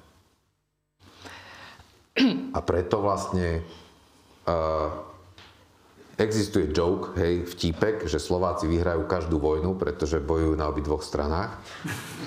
A uh, zároveň platí, že na konci nikto nechce byť na tej porazenej strane. Hej? A posledná vec. Mm-hmm. Ľudia vždycky radi hovoria, že za toto sme neštrngali na tých námestiach. Ja im s radosťou vždycky pripomeniem, že vážení, keby všetci, ktorí hovoria teraz, že štrngali na námestiach, naozaj štrngali na námestiach, tak by sme museli mať námestia 10 krát väčšie, ako ich reálne máme. Čo tým chcem povedať? A preto je dôležité vyhrať ten civilizačný zápas, lebo opäť 10 rokov sa mnohí dnešní proruskí trolovia budú za svoje postoje hambiť, ak vyhráme. To bylo do tečky. Děkuju.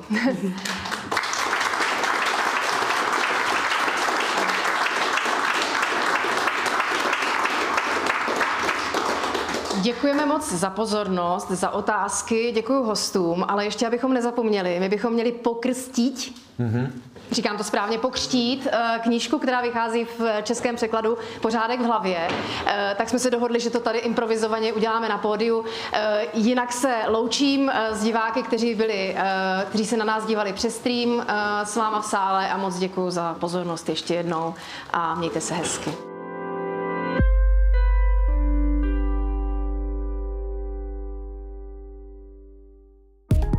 Kdo nestíhá přijet na filmový festival ve Varech, jde na jeho oficiální ozvěny. Výběr toho nejlepšího ze současné kinematografie. Oceněné novinky i divácké hity, to jsou Šary Vary. Od 10. do 16. července v pražských kinech Světozor, Aero, Přítomnost a také v brněnském skalním letňáku. Šary Vary. Více na www.ozvěnyvarů.cz